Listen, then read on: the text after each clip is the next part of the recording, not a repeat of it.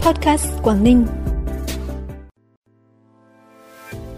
9 tháng năm 2023, doanh thu của các doanh nghiệp FDI ở Hải Dương tăng 20,8%.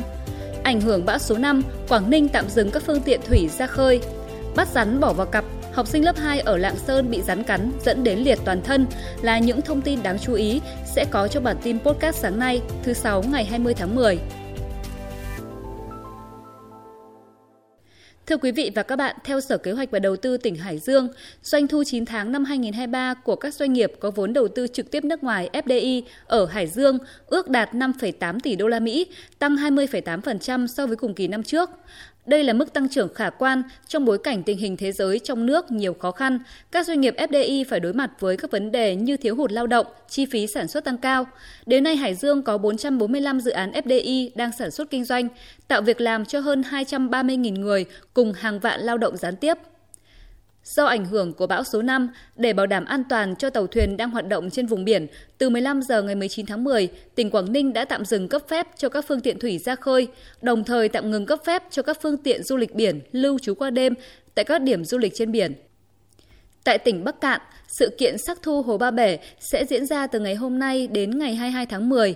Năm nay, ngoài các hoạt động như đánh bóng truyền, đua xe đạp địa hình mở rộng, chạy cự ly, thi ảnh đẹp, còn có hơn 20 sản phẩm ô cốp, sản phẩm bản địa của 13 doanh nghiệp, hợp tác xã trưng bày giới thiệu tại sự kiện – Mục tiêu của huyện Ba Bể là duy trì đẩy mạnh hoạt động này thường niên nhằm tăng cường quảng bá giới thiệu các sản phẩm nông nghiệp, sản phẩm đặc sản, đặc trưng, những hình ảnh về vùng đất con người và những giá trị văn hóa độc đáo của địa phương đến với du khách trong và ngoài nước.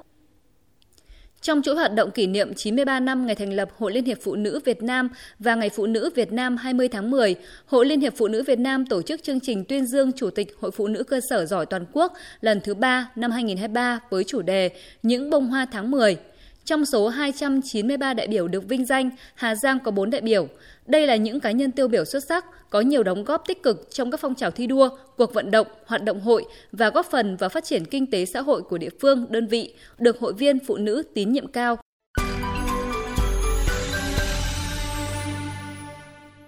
Bản tin tiếp tục với những thông tin đáng chú ý khác với chủ đề Vẻ đẹp đất nước, con người miền núi phía Bắc.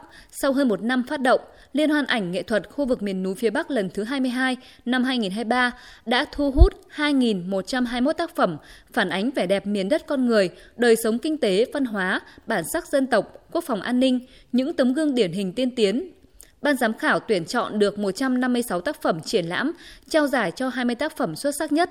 Tỉnh Cao Bằng đoạt được 3 huy chương, trong đó giải bạc thuộc về tác phẩm Thu hoạch và chế biến sáp ong ở Hoài Khao của tác giả Hoàng Văn Khuyến.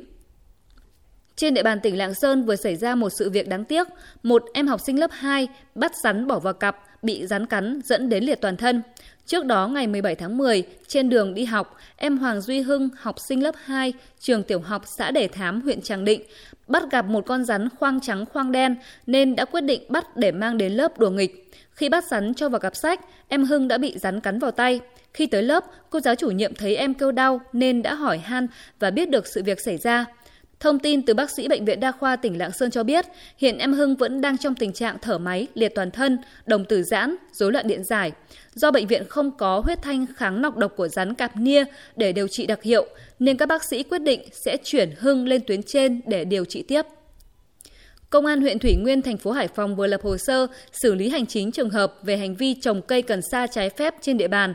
Trước đó, đội cảnh sát điều tra tội phạm về ma túy Công an huyện Thủy Nguyên phối hợp với Công an thị trấn Minh Đức kiểm tra khu vực đầm nuôi tôm của Bùi Bá Thủy, sinh năm 1973, tại thôn Giá, xã Gia Đức, phát hiện 190 cây thảo mộc, nghi là cần sa. Qua giám định, 190 cây thảo mộc này có trọng lượng 67,7 kg là ma túy cần sa. Bước đầu cơ quan công an xác định bãi đất nêu trên được Nguyễn Trọng Tiến ở thôn 2 xã Gia Đức, huyện Thủy Nguyên thuê cách đây khoảng 4 tháng để trồng cần sa.